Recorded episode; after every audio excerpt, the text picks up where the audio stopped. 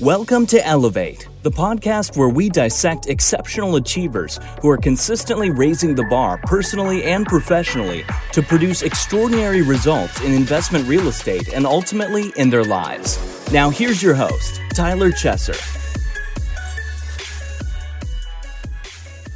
Elevate Nation, welcome back. This is Tyler Chesser. I'm so thankful to have you here. And I want to welcome Elevate Nation back because I always ask this question. It's like, it's like ingrained in my identity now. Elevate Nation, are you ready to take it to another level? Because I know I am. And we are here today with Brian Bradley. And Brian, I want to welcome you to the show. Brian, how are you, sir? I'm great, Tyler. Thanks for having me on and putting the podcast together. And you know, I just hope that I can add some value here to you and your listeners, and especially to your, you know, Elevate Nation. And as they're elevating themselves, you know, teach them kind of how to protect themselves and manage their risk and liability better. Absolutely and you know we're going to dive into a lot of that and i think our show will be wide ranging and very useful for elevate nation in many different capacities but before we get there i want to remind you that our mission is to identify and apply how the best of the best raise the bar personally and professionally to achieve greatness in real estate and beyond. And this is a masterclass for leaders and those who are looking to achieve uncommon results and purposeful outcomes through real estate investing and ultimately in their lives and if you appreciate what we're doing, we would appreciate if you subscribe to the show, give us a rating and a review. It certainly goes a long way to to share that message. I mean, we're ultimately looking to reach millions of people with this message because it's important. You know, most people are just tolerating their life. Most people are are plugging it in and, you know, by the time, you know, their their minimum responsibilities are over with, they're out of there and and you know, they're living a life that really is is there's so much margin left towards living, you know, their greatest capacity and and what we're talking about today, you know, it's going to be a personal development journey. It's going to be a professional development journey. It's going to be tactics on real estate investment as well as legal protection and asset protection. Um, but I want to introduce you to Brian. And so Brian is a leading educator and asset protection attorney for high risk business professionals, entrepreneurs, real estate investors, and high net worth families. Brian's firm focuses on adding value for clients and educating them on what they don't realize they don't know. What Brian does for clients is act as an advisor and focuses on setting up systems and strategic teams to protect your assets and preserve your wealth, which is a great topic for Elevate Nation because we continue to elevate, but we've got to make sure that we've got the proper protections in place, which is a lot of what we'll talk about today. And the goal of, you know, Brian's goal is lifestyle preservation, peace of mind, changing the way that predators view you. And there are a lot of predators out there and Brian also acts as an in house counsel and a chief knowledge officer. I love that for firms helping to maximize their value of existing and new products, along with technology integration. Uh, Brian was selected to the Lawyers of Distinction list in 2019, Super Lawyers Rising Star list in 2015, nominated to America's Top 100 High Stakes Litigators list, and nominated to the 2017 Law Firm 500 Award. So, so Brian, we all love our bios, and you certainly have a very impressive bio here. Um, you know, tell us a little bit more about Brian Bradley behind the bio. Yeah, so like the bio is kind of embarrassing, and I think you know the Brian behind the bio is just uh, a life of pivoting. You know, like I came out of law school when right when we, what are we going to call it, like the Great Recession, Second Great Depression came out, and so there was a time where I literally had to work for free for three years um, just to learn how to practice law.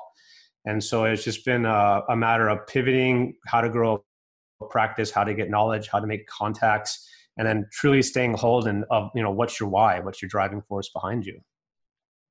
Interesting. So I love the thought of life of pivoting because you know one of the books I read years ago was um, you know Who Moved My Cheese, one of the most simple books yeah. uh, you could ever imagine. And if you think about it, it's such a com, you know, it's a it's a profound concept because really everyone's life is a life of pivoting, you know? And, oh, it really is.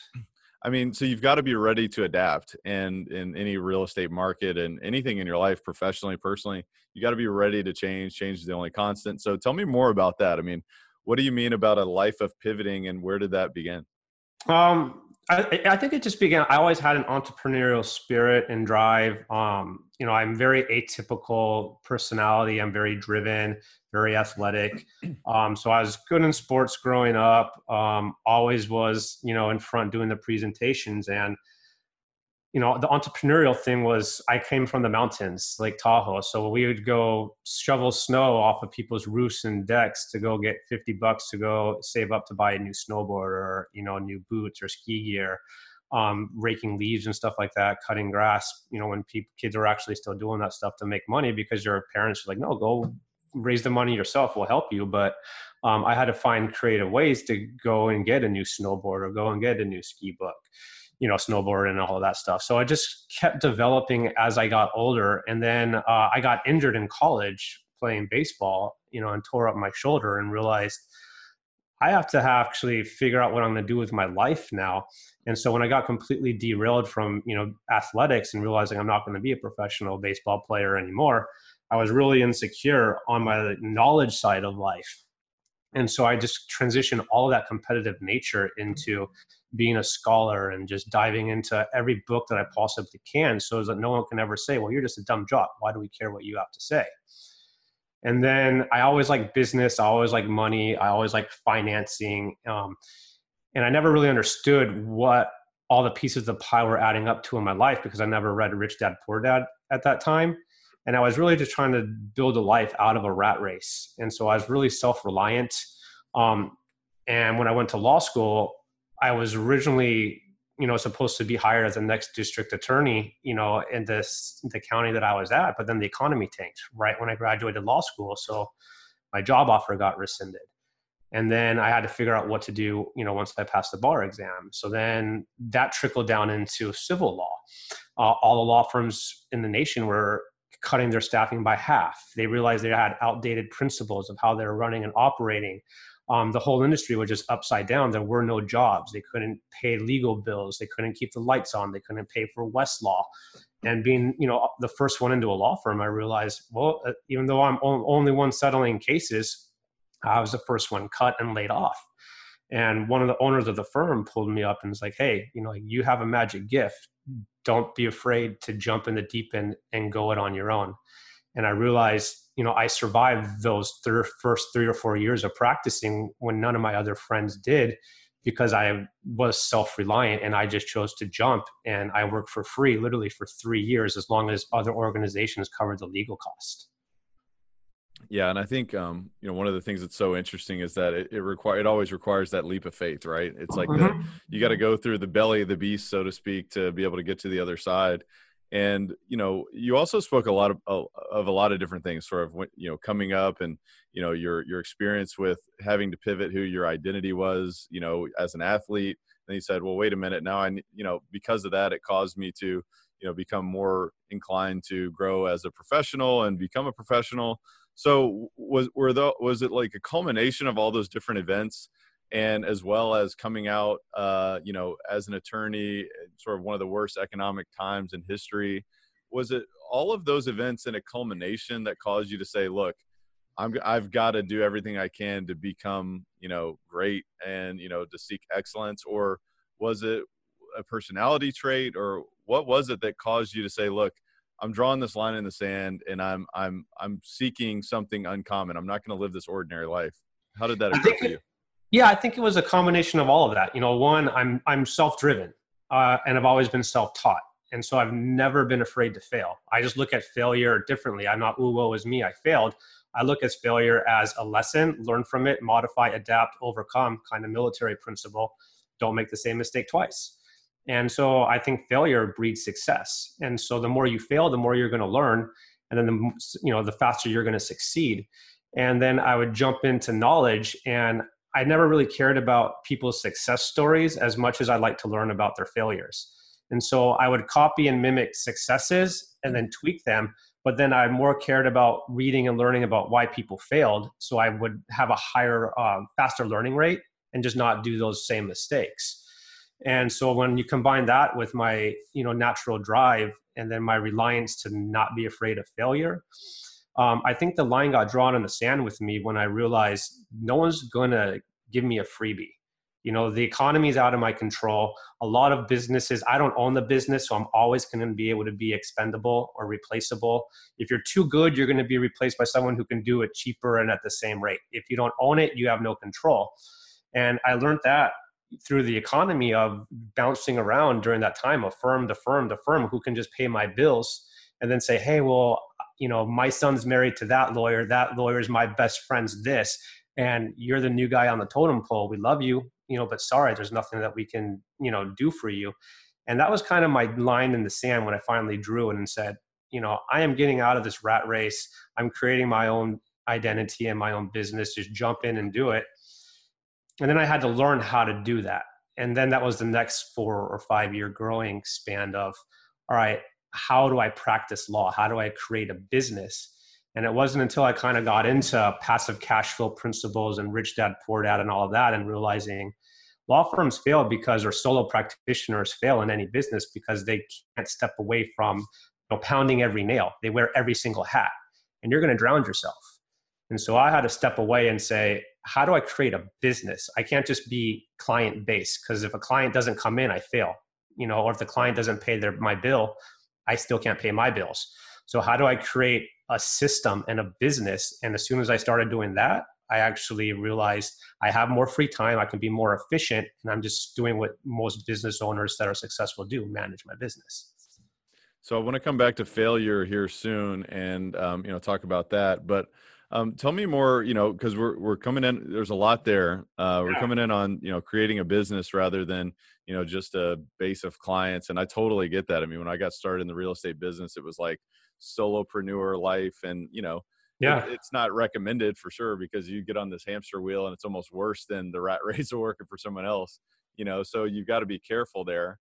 Um, and I love, I love you keep going back to the rich dad poor dad thing, and know it's a very simple concept but just switching where you are in that you know in the cash flow quadrant is a, it's a process.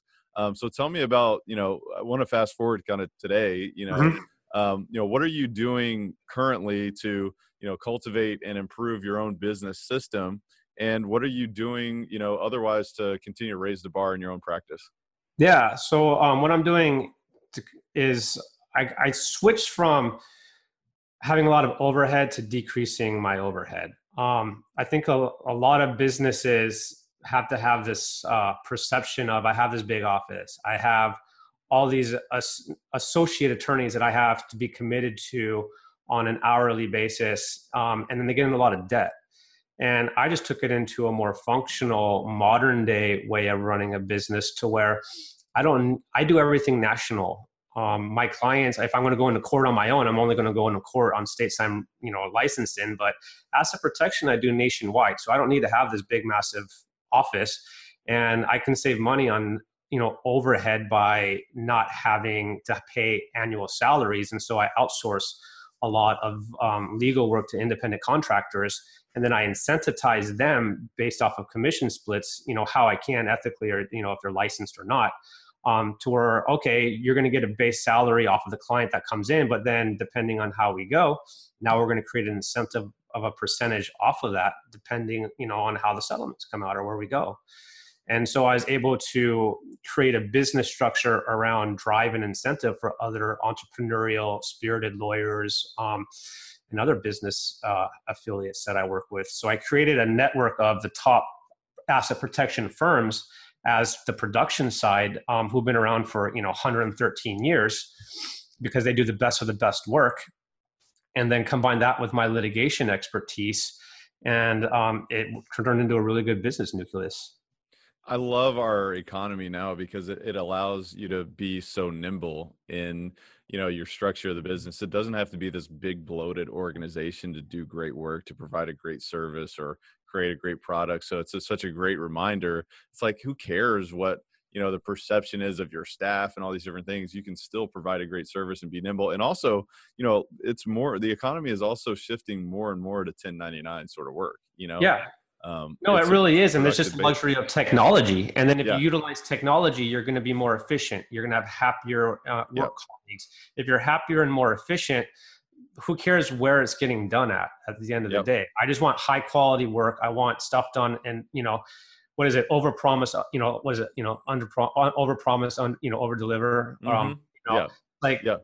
under promise deliver quicker and under budget you know that's all i care about absolutely well so i want to honor elevate nation and you know because uh, really the the fact is if you're going to continue to elevate your life, you're going to continue to elevate your business, your your portfolio. You've got to be thinking about, well, all right, you, you've got a target on your back now in some ways. Um, so, so talk to us just kind of a, a very high level, um, and we can certainly drill into any of the details necessary that you know Elevate Nation can continue to follow up on. Perhaps it can even uh, build a longer term relationship with you but tell us about you know what are some of the some of the things that you're seeing in terms of asset protection that many investors are are really deficient in like where are they getting? Like where where where are you seeing most of the holes legally um, for real estate investors that they're getting themselves into a risky position? Yeah i think that just one they're not managing their risk and liability at all. You know like oh I'll, I'll set that up later on. I'll set it up when i need it. I said there's no proactive thought. There's no preventative thought. Um, they think that it goes to kind of cost. Cost is always going to be an upside of procrastination. You know the longer you wait the more it's going to cost. You know so if you do things beforehand, before you need them, before you're under fire, before you're being sued, it's going to be a lot less than in the long run. Um, or uh, I see a lot of problems of people undervaluing the actual services of experts, and because they're used to doing everything themselves, mm-hmm. so they become Google experts, but they don't know how to you know cross the T's and dot the I's, what clauses have to go in, how it all actually works together, and they piece this all together on their own. And the next thing you know, they're sued, and it doesn't hold up in court and it's an expensive learning lesson. So I think that they're trying to, especially in real estate, they're used to DIYing or flipping a property or doing all of this with the agents, um, but then they don't come in and protect themselves from the liability and risk on the you know right away.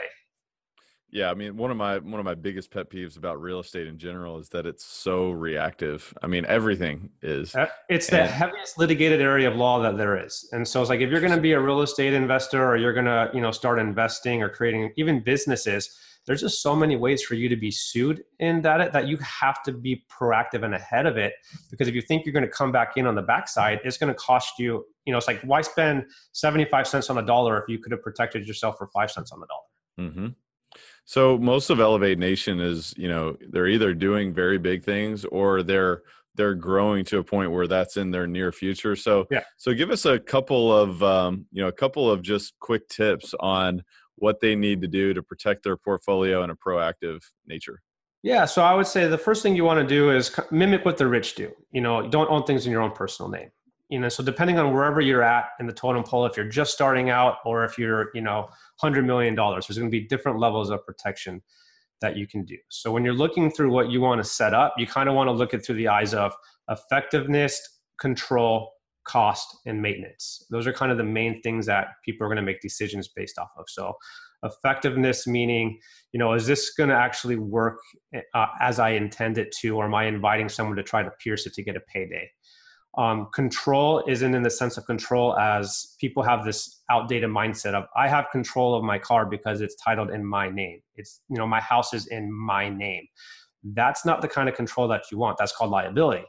So what you want to do is separate beneficial use and enjoyment. You know, I can live in my house, but it's in my trust, but you know, an asset protection trust, not a revocable living trust. Um, I have a yacht, I have a boat, but it's not in my personal name. It's in an LLC or my trust. So you want to remove the liability for you personally and create as many separations as you can, but still be able to use and enjoy them and pass them down. And it all has to come with reasonable costs. You know, if you're just starting out, um, you're not going to be able to afford an offshore Cook Island asset protection trust. There's no need for you to have to have that. So maybe you should start out with the basic LLC until you outgrow it. Um, and then you just stage up as you go along and then realize there is going to be a point when you outgrow that basic setup. And maintenance fees people have to add that in the equation. You know like you can't be spending a lot of money every year on something that you're not going to get a return on an investment out of because you spent it all on the maintenance or your cpa can't figure out how to file the irs um, you know documents because they got too convoluted. And so those are the main things i think that they should be looking at and then you just stage it up you know maybe we start with an llc um, California, there's specific things we do in California with exemptions called private retirement plan exemptions, which are amazing. And then you move into asset protection trusts in either domestic or foreign. So yeah, I mean, I, I mean, I think the big takeaway from this is you need to be aware. Obviously, as an investor, you're almost a you're a quarterback of your team, and so you've got to be able to build expertise in these different categories. Legal of course is one of the most important categories in, ter- in terms of being proactive is really the theme of what we're talking about here is you know it, it's expecting the unexpected it's expecting the worst to occur. You know hope is not a strategy. You don't hope that you don't get sued or you know think bad things don't happen. Um, you know you go ahead and take measures to expect that that will happen and when it happens it doesn't bother you and you know not only have you developed yourself to a point where you know it doesn't rattle you internally but it also doesn't rattle you financially and practically as well well and that's a big part of it and then you know it's kind of like you said in the intro of um, educating clients on what they don't know that they don't know. I think people can say like, I don't know this, so I know how to go ask that question and get the answer. But if you don't know what you don't know, that's where most massive losses come from because you didn't even know that you didn't know that, and now you just had a really expensive learning experience. And so that's what we try to educate clients on and shrink that aspect of the pie. And unfortunately, most people own most their assets in that category of I didn't know what I didn't know. And then they're paying a lot of money on the back end. Um, so that's where the education part of with the clients come in and shrinking that aspect of the pie down. And then as you start growing, you actually can start getting return of investments from the asset protection systems because you're working with amazing trust administrators who, you know, basically are auditing your CPA to find missing dollars, like missing um, tax benefits and credits, which can equate to like 50, 80, $100,000 a year. And so when you do cost analysis of it, yeah, you might spend seventeen, thirty thousand dollars initially on the setup cost, and then five thousand dollars annually. But then if you're recouping all these missing dollars, it already paid for itself 50 times over from the initial startup cost. And then this is an annual thing. So it's organically living with you. Mm-hmm. Yeah, and I mean, what we're talking about is investments, and you know, investing in your asset protection is another part of that investment, uh, another component. And so, um, so I love that. And so Brian, I want to I want to transition back to you as uh, yeah. you know as a person who's seeking greatness, who's seeking excellence uh, continually. You talked earlier about failure. Tell me yeah. about uh, a specific failure that at the time like maybe had you rattled, uh, but then it turned out to be the seed of a greater opportunity in the future for you. Yeah, um, you know, like my failures, I don't think so much like I was saying as failures as it was just, you know, really a difficulty getting started and going along. You know, so I always had to keep pivoting myself. And my biggest issue, I think, um, is I have a hard time saying no. You know, so I always feel okay. I can, I I can do this, and I can do it better than most other people. And it almost gets to the point to where if I really you know want you to work with me and i'm like i really you really don't understand. You need this. I almost de- i used to almost devalue myself to like i'll do it for free just to prove a point to you. Um, and so i had to it was really hard for me to break away from that mindset of and just learn how to say no. Like so it was like those those first three years then right? Yeah. Yeah. You know and i got taken advantage of a lot going through just in the economic times you know mm-hmm. and um, i learned a lot. It was great. Um, but I also had to learn how to say no and then maybe the client themselves they're vetting me but i'm vetting you. You may not be a good fit for the profile of my firm and it may cause more strife to have you as a client than i really should have and sometimes i just got to say sorry the fit's not right so tell me about saying no um, what are you are you getting better at that and if so how um, and what just what's What's an example of something that you've had to say no to recently? Yeah, just recently I'm getting yeah. better. I'm getting better at it. Um, when I was spending a lot of time in court, I had a horrible time of saying no. But I think it's because I just got so used to for three years working for free, you know, and being able to go up against the big dogs as a new attorney back then and win. I was like, no, I'll just, you know, I like the underdogs. Like I will go and fight for you. I'm, I was used to it. And then it transitioned into my business, you know, my practice now, and I wasn't able to transition that mindset. But um, sometimes you know, when we do an asset analysis or diagnostic, you know, the numbers don't always add up to where it benefits, you know, us um, in the sense of like the clients clients won't fully qualify. Um, and I don't see the cost value for them in what we're doing. And it's like, hey, I'd love to help you, but there's no cost value that I see in this for both of us, or even for you um, not all enough of your assets would qualify into this exemption specific plan that we want to use but they so you know exceptionally wanted it um, i was like I had to get better at just saying, no, sorry, for your own good, I'm not going to devalue something that we're creating for you to then have it not work. And so I just got really strong and good at saying, no, sorry, walk away. We used to have them sign waiver liabilities and all of this and to say, fine, here, take it. Um, but I got, I, you know, I just didn't want to carry that kind of overhead and I had to get strong at just saying, sorry, no, you know, I appreciate your business, but you know, there's, it doesn't fit for us. Yeah, and I mean, I think people, most people, when you say no, most respectable people respect that in return as well, because it's like you can't possibly just let things go by the wayside, especially when you're a professional like yourself. And it's like, look, this is not in your best interest, but yeah. I'm not gonna. I'm I'm literally not saying yes to this. So if you, you would think you work with somebody else, you would think I had one guy like two weeks ago, a financial advisor with a big portfolio of clients, and you know, like I'm sorry, you know, it just is not a good fit. And he wrote me a horrible email, like, "How dare you say no to me? Like I'll never bring my clients to you." And I'm like, great it, it's fine. There's a million other firms, you know, like yeah. I'm sorry, but it's just not a good fit for us. Yeah. And it's it's also how do you work with the other person? You know, like you may just be more of a headache with both of us and our personalities that's just going to cause a massive problem. Yeah. And I think saying no is like an investment in the long term. It's like, well, yeah, maybe I missed out on this opportunity today, but now I know that I freed up my time, my yeah. my energy towards people that are doing the right thing. They're taking my counsel or whatever it is. And so I think that's a good reminder as well. It's like this is a long game, man. Life is a long game, but especially real estate investment. So you've got to be able to say no in whatever capacity you're in. So I appreciate you sharing that.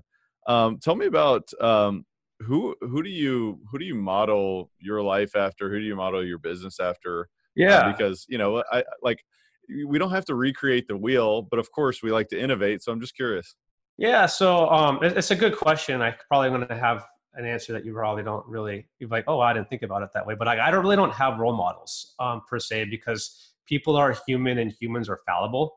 And so you know like if you put all of these people up you know individuals on pedestals the likelihood of just being let down completely is really high. You know like tiger woods or all of this um, you're just gonna be like oh my god i tried to model this person and now my you know i got completely let down.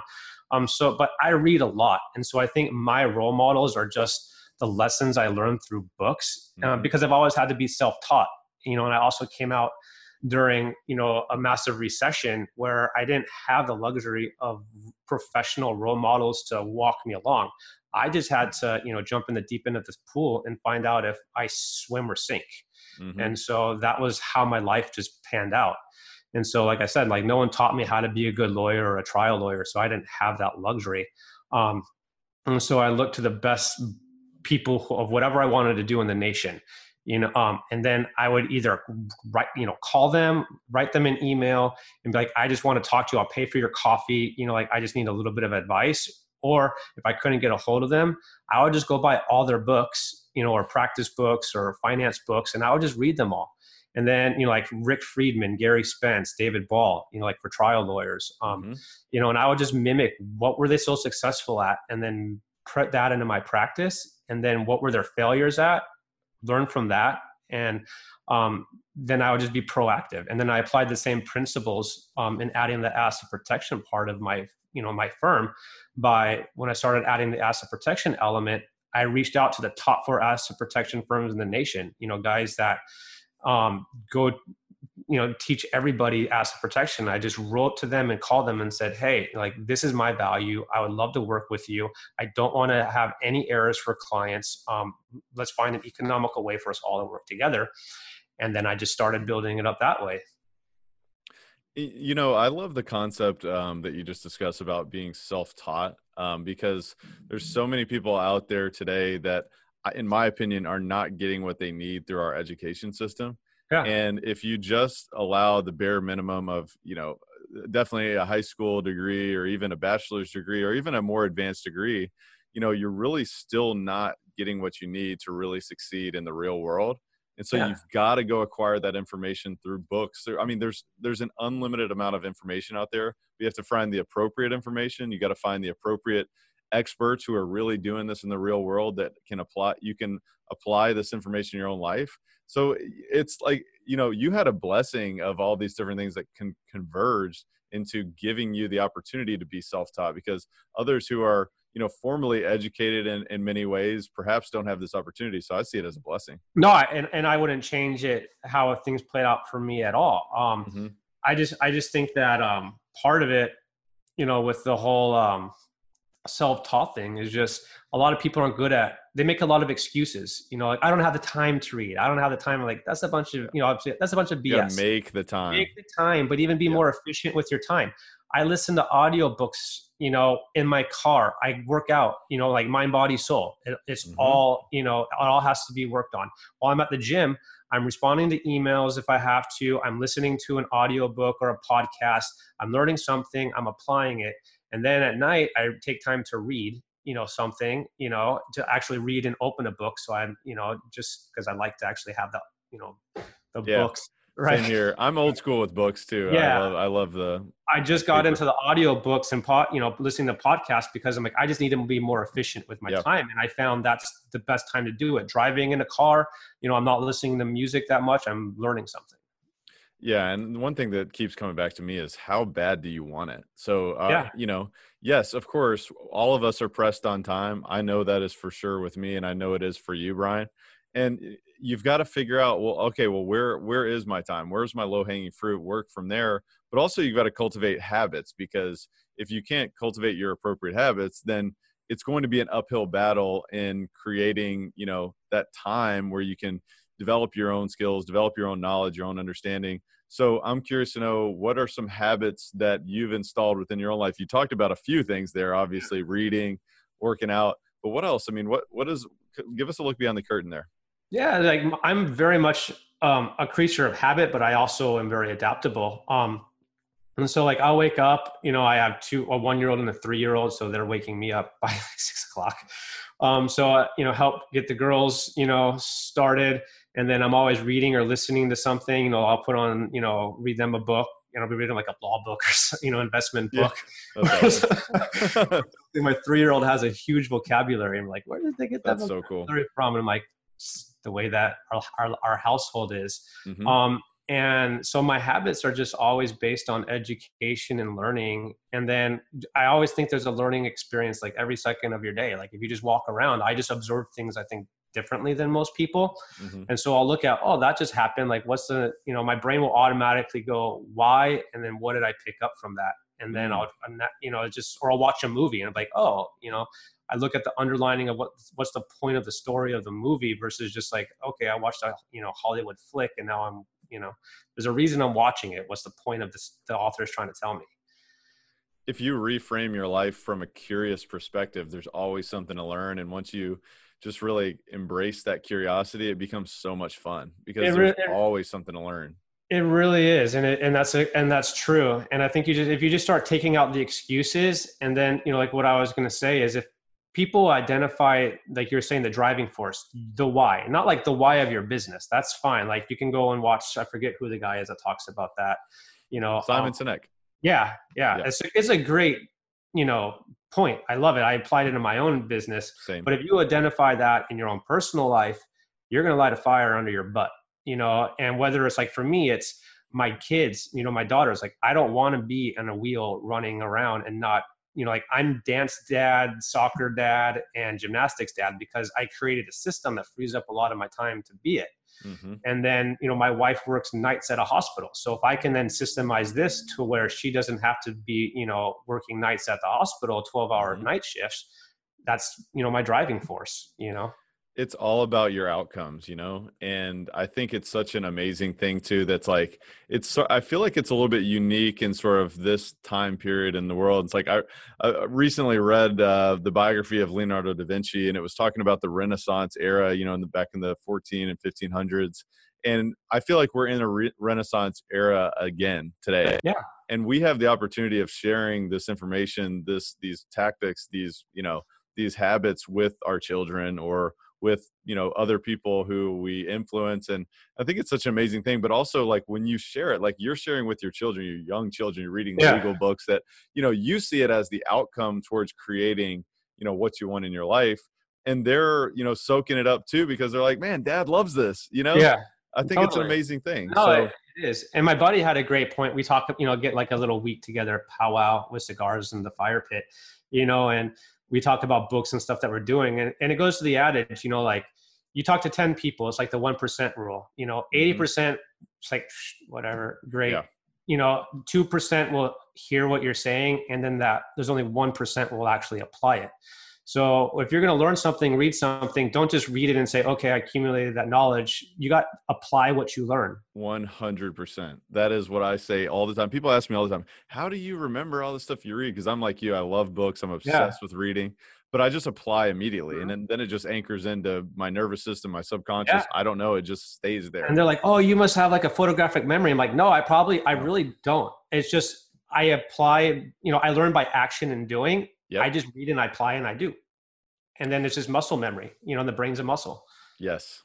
And as you read, your muscle gets stronger. It's not just acquiring that information, but it's a workout for the mind, which is the most important mm-hmm. component mm-hmm. of your entire physiology. So, yep. yeah, I'm at least that's my opinion. But uh, tell me about an investment that you've made either in yourself or in your business that has been something extremely worthwhile over the past year or so. Um, yeah, so I've been you know, uh, a CRM, you know, for my mm-hmm. business. You know, I like use, utilizing uh, you know technology, and yep. I was still old school of like notes and this and like yeah. post-its and you know it got to where i'm like i just have to you know take the bot you know bite of the bullet here and jump into the cost and get a crm to function mm-hmm. you know my life a little bit better um, and it was a big good investment and it was you know really good business and personalized yeah, one of the I've heard this question a lot. It's like, well, which CRM do you use? And I, I'm like you, I invested in a CRM, and and I've heard, also heard that it's like the the best CRM is the one that you're going to use because yeah. if you invest in it, you've got to continue to to keep that you know up to date and and um, you know keep growing it and these different things. So it's like you've got to stay on it, which is yeah. same of everything. You know, if you're going to invest in anything, it's about your behavior not just the monetary value. Unless you're a passive investor in a syndication, perhaps uh, you still need to be an asset manager of that of those funds, in my opinion. So you've always got to be active, and no matter what you do, no matter what type of investment it is, whether it's for your personal development, your business, your financial you know capacity, it's all about being active and and your behavior shift as well. Um, so tell me about goals. I want to talk about uh, some goals that that you have been proud of accomplishing? Uh, maybe maybe what's one goal that you've been proud of accomplishing over the past year?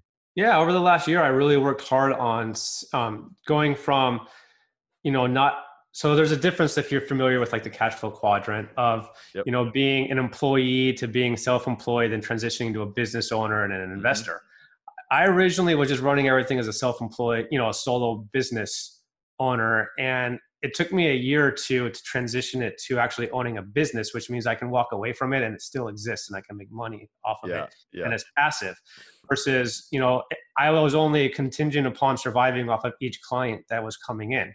Mm-hmm. And why do most law firms or businesses fail is because you can't run everything on your own. So even if you can and you get past that seven year mark on your own, you're going to be so mentally fatigued and tired and drown, drowning that you're just going to collapse and be done.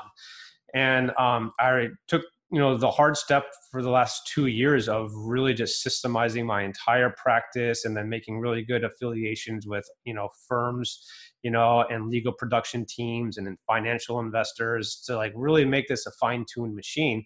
And now it's all just come together and i've had friends and other clients that are like man you know like we're calling you and you're at the park with your kid you know and everything's getting done. Like how did you do this? This is amazing and I, it was really just I jumped into the pool of the principles and applied of the rich dad poor dad cash flow mindset of how to systemize a business. Because if it's not systemized it's it, there's nothing passive about it. It's just a continuation of the wheel.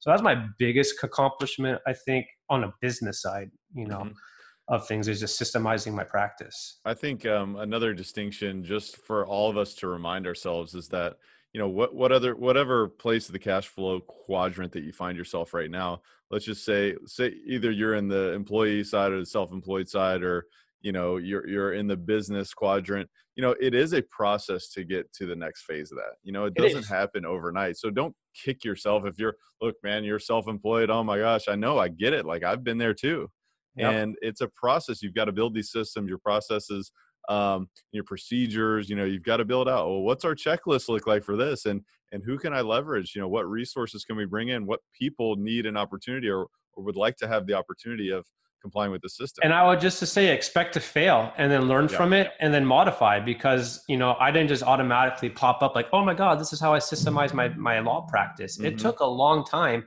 and then a lot of bad partnerships that failed for different reasons of why um, to work out the kinks in the system. And so it was really um, a learning a, a, multi-year learning process but robert kiyosaki's was like a long process too and everybody else's and people were yeah. even telling him like what's going on? You know and my parents were even like what is going on? Like why are you doing this?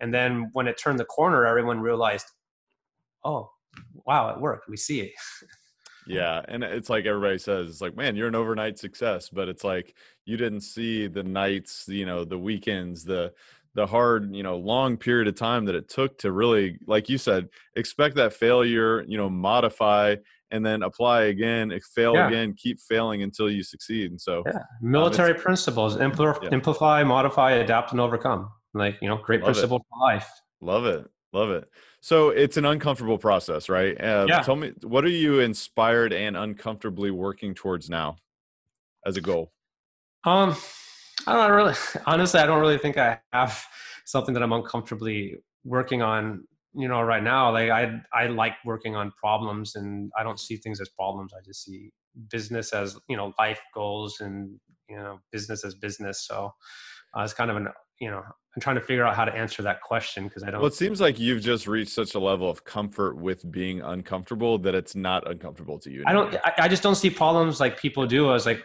drowning in them something will come yeah. my way and it's like okay assess and move on from there you know like there's going to be a solution i may not have the solution right now mm-hmm. but the great thing like one of my buddies told me is like we come to you and they help me modify my business structure because you know everybody who's the best of the best at what they do to you know solve a problem and that's why we come to you so he helped me restructure my business on the concept of it of what i am you know like you're the point guard and that's what people should be mm-hmm. coming to you for and mm-hmm. that's how i apply everything that is a problem in my life or business is there's a solution who do, if i don't know the answer who do i talk to you know like i'm going to come up with an answer to something or if i just have yep. to cut ties with it i cut ties with it you know mm-hmm. and so that's just the way i look at life there's a solution for everything. It's just a matter of how committed you are.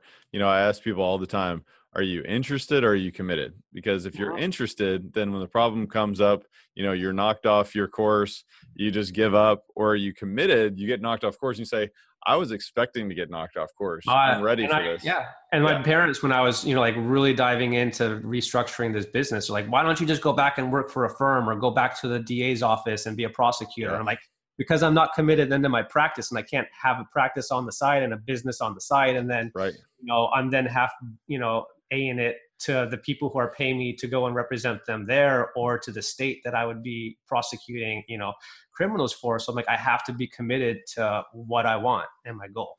I love it man. Well you you um you embody elevate nation that's for sure. So what we want to do now is we want to transition into our rapid fire section Okay. We call is this the rare air questionnaire. And the reason why we call it that is because you're theoretically climbing the mountain and mm-hmm. you're reaching the peak. And most people gave up way before we reached the clouds, way before yeah. it really got tough.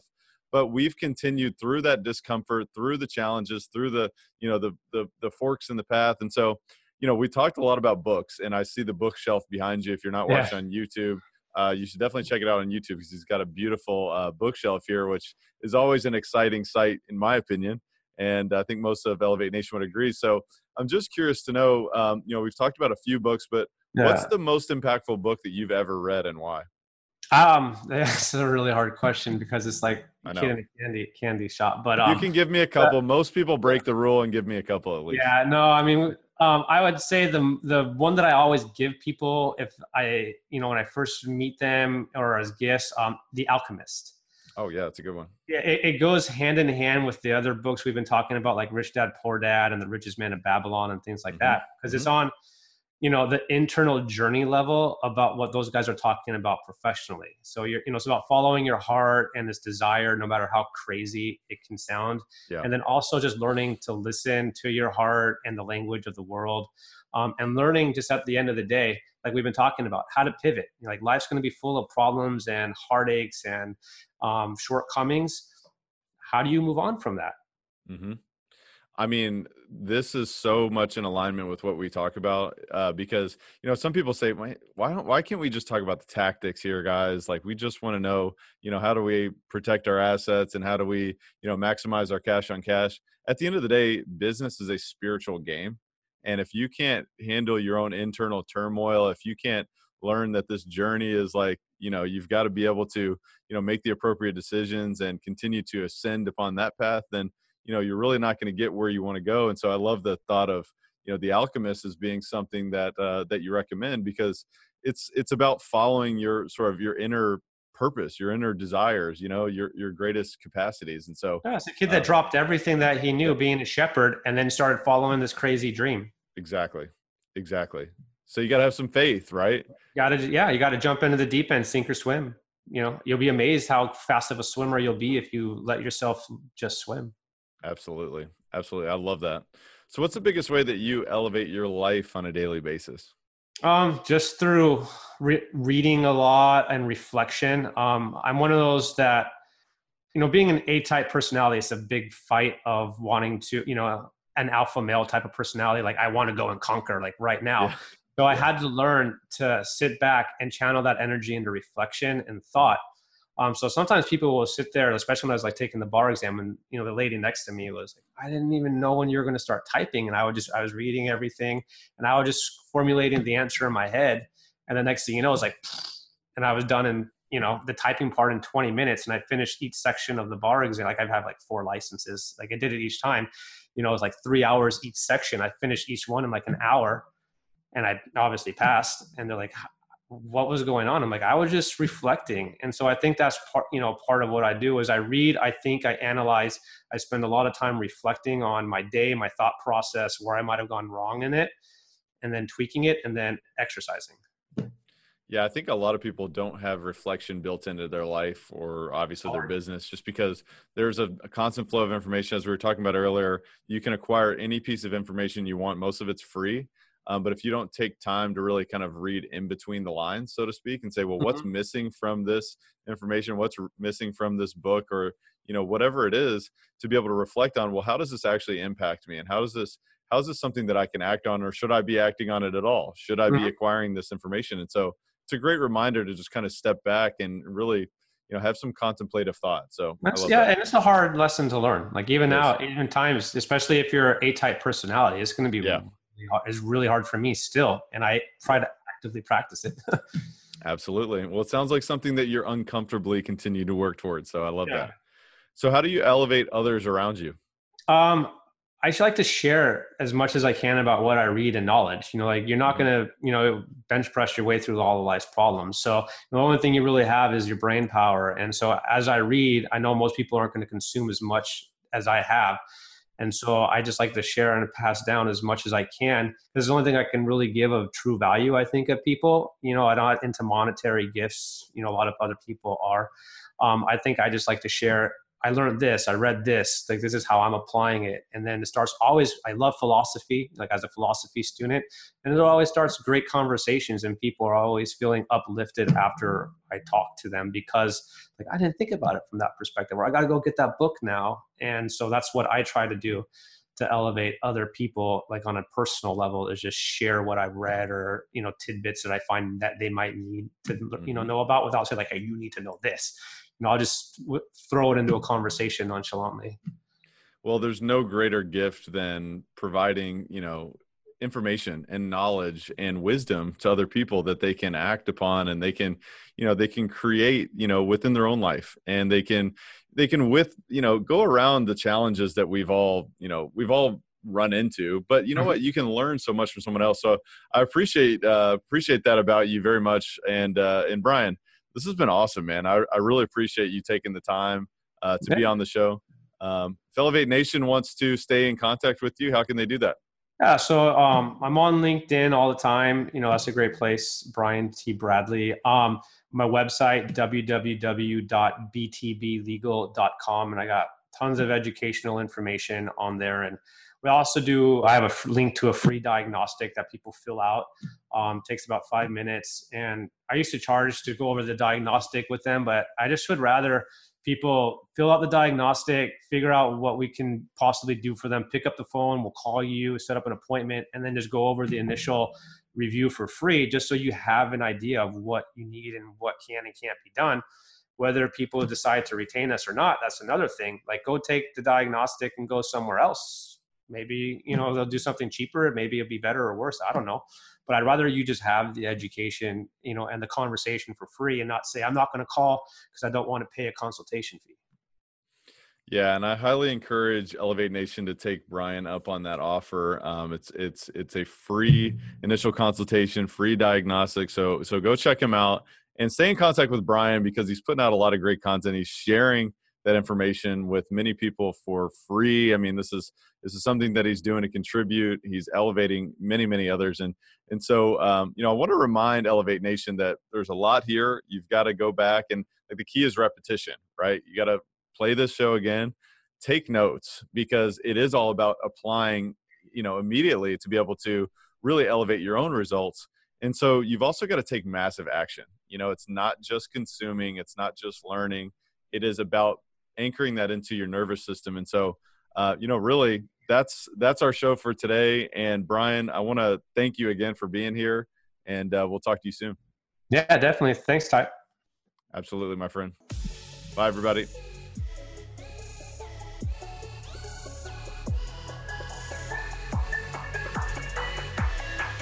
Thank you for listening to Elevate. If you enjoyed this episode, be sure to rate, review, subscribe, and pay it forward by sharing with a friend. Most importantly, take this opportunity to elevate your results by taking immediate action on what you learned. For more, visit tylerchesser.com.